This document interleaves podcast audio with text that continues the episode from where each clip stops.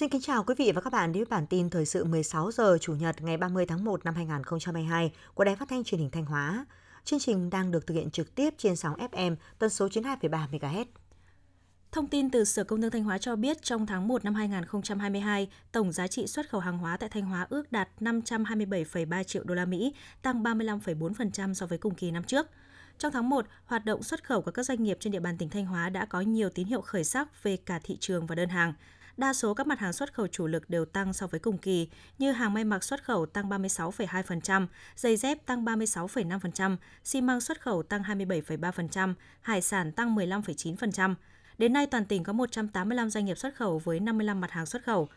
Hiện ngành công thương Thanh Hóa đang tiếp tục phổ biến tuyên truyền để các doanh nghiệp tận dụng tối đa mọi ưu đãi của các hiệp định thương mại đã ký kết, đồng thời hỗ trợ thúc đẩy doanh nghiệp đổi mới công nghệ sản xuất, tập trung vào chế biến sâu, đẩy mạnh xuất khẩu trực tiếp để nâng cao giá trị hàng hóa xuất khẩu. Năm 2022, Thanh Hóa phấn đấu giá trị xuất khẩu hàng hóa đạt 5,7 tỷ đô la Mỹ.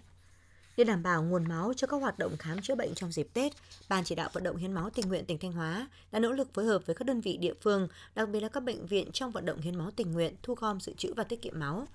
Đến thời điểm này, Trung tâm huyết học truyền máu Bệnh viện Đa khoa tỉnh Thanh Hóa đã hoàn thành cung cấp khoảng 1.000 đơn vị máu và chế phẩm dự trữ cho 40 bệnh viện trên địa bàn tỉnh. Ngoài ra, trung tâm còn dự trữ hơn 1.500 đơn vị máu và hàng nghìn chế phẩm từ máu để sẵn sàng cho việc cấp cứu, điều trị và xử lý tình huống khẩn cấp.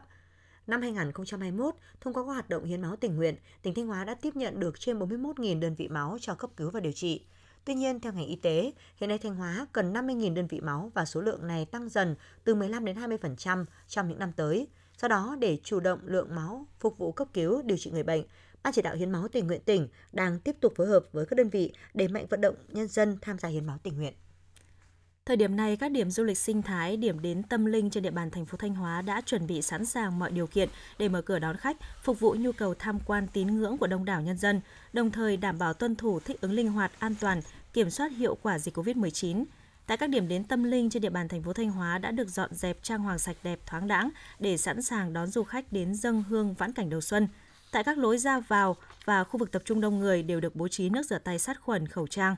Mặc dù dịch bệnh vẫn đang diễn biến rất phức tạp, Tuy nhiên, trước yêu cầu thích ứng linh hoạt trong tình hình mới, thì việc chuẩn bị các điều kiện đảm bảo an toàn để sẵn sàng mở cửa đón khách của các địa điểm tham quan, địa chỉ tín ngưỡng tâm linh cũng chính là điểm nhấn trong bức tranh lễ hội ngày xuân tại thành phố Thanh Hóa nói riêng và tỉnh Thanh Hóa nói chung. Sáng ngày 30 tháng 1, nhân dịp tới thăm làm việc chúc Tết và kiểm tra công tác ứng trực tại quân chủng phòng không không quân qua cầu truyền hình trực tuyến, thay mặt lãnh đạo Đảng, Nhà nước, Quân ủy Trung ương, Thủ tướng Phạm Minh Chính gửi lời chúc mừng năm mới tốt đẹp đến cán bộ chiến sĩ và nhân dân trên quần đảo Trường Sa linh thiêng của Tổ quốc. Thủ tướng chia sẻ, năm hết Tết đến với truyền thống uống nước nhớ nguồn của dân tộc, ai cũng mong muốn được trở về sum họp cùng gia đình, người thân, thể hiện tình cảm của mình với dòng họ, gia đình, thắp nén nhang tưởng nhớ những người đã ra đi nhưng nhiều cán bộ chiến sĩ đang ở tuyến đầu đã phải gác lại những tình cảm riêng tư để bảo vệ chủ quyền thiêng liêng biển đảo, vùng trời, vùng biển, vùng đất của Tổ quốc, bảo vệ cho nhân dân có một cái Tết bình yên, cuộc sống an toàn. Qua các chiến sĩ ở quần đảo Trường Sa, Thủ tướng gửi lời hỏi thăm đến nhân dân, đồng bào, đồng chí ở quần đảo Trường Sa một năm mới an lành, vui tươi, an toàn, hạnh phúc bên gia đình, tình nghĩa quân dân ngày càng thắt chặt như cá với nước.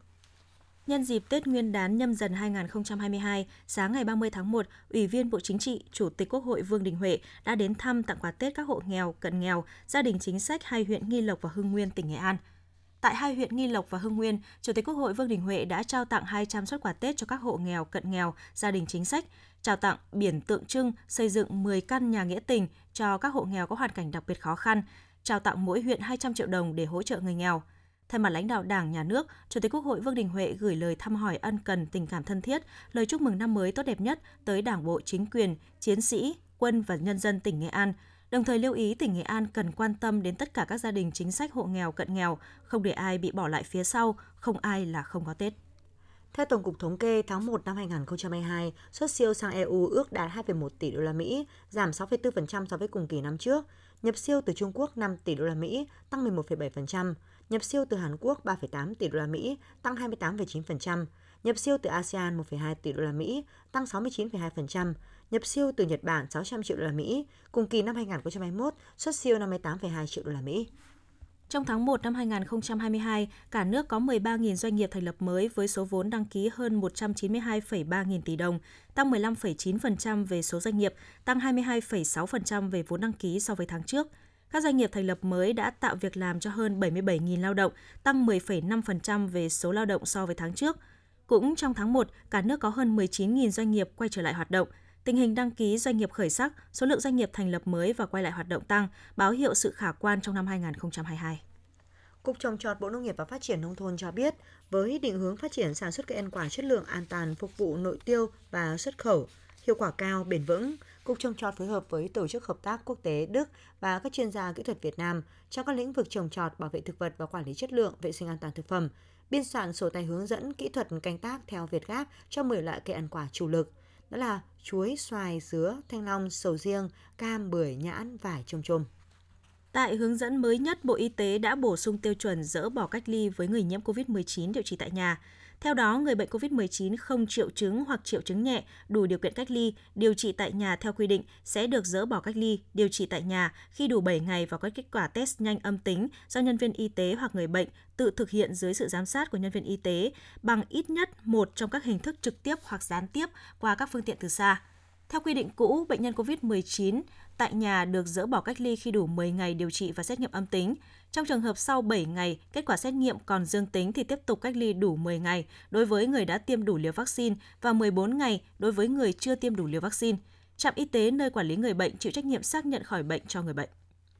Thực hiện chiến dịch tiêm chủng mùa xuân năm 2022 cho Thủ tướng Chính phủ phát động, ngày 29 tháng 1, Nghệ An đã triển khai chiến dịch tiêm chủng vaccine phòng COVID-19 mùa xuân trên phạm vi toàn tỉnh nhằm bảo đảm cho người đủ điều kiện tiêm chủng được tiêm chủng trong thời gian Tết Nguyên đán nhâm dần 2022. Theo đó, chiến dịch sẽ triển khai đến toàn bộ người từ 12 tuổi trở lên có chỉ định và đến thời gian tiêm chủng vaccine COVID-19 theo hướng dẫn. Chiến dịch được tổ chức xuyên suốt trong cả 9 ngày nghỉ Tết. Nhân viên y tế có mặt 24 trên 24 giờ tại các điểm tiêm để thực hiện nhiệm vụ. Tất cả những người chưa tiêm hoặc tiêm chưa đủ liều vaccine phòng COVID-19, kể cả những người mắc COVID-19 đã điều trị khỏi bệnh trước đây hoặc có chỉ định hoãn tiêm trong các đợt tiêm trước đều được tiêm vaccine. Theo thống kê, từ nay đến hết ngày 31 tháng 1, tức ngày 29 Tết, mỗi ngày có khoảng hơn 110.000 lượt khách nội địa qua các cảng hàng không, hàng trăm nghìn lượt khách cũng sẽ tiếp tục đi trên các chuyến bay trong và sau Tết. Để tiết kiệm thời gian làm thủ tục chờ đợi tại sân bay trong dịp cao điểm, Vietnam Airlines Group khuyến nghị hành khách nên khai báo y tế điện tử trên ứng dụng di động PC COVID trước khi lên sân bay. Đây là yêu cầu bắt buộc trước khi thực hiện chuyến bay nội địa. Thời điểm thuận tiện nhất để khai báo y tế là trong vòng 24 giờ trước giờ chuyến bay khởi hành và thực hiện trước khi hành khách lên sân bay. Sau đó, hành khách cần xuất trình kết quả khai báo khi đến làm các thủ tục trước chuyến bay. Hành khách chỉ có thể lên máy bay sau khi đã hoàn thành khai báo y tế. Trong dịp cao điểm Tết năm nay, Vietnam Airlines Group thông báo tăng mạnh tần suất nhiều đường bay, trung bình mỗi ngày thực hiện khoảng 300 chuyến bay một chiều, số ghế cung ứng tăng 120% so với thường lệ.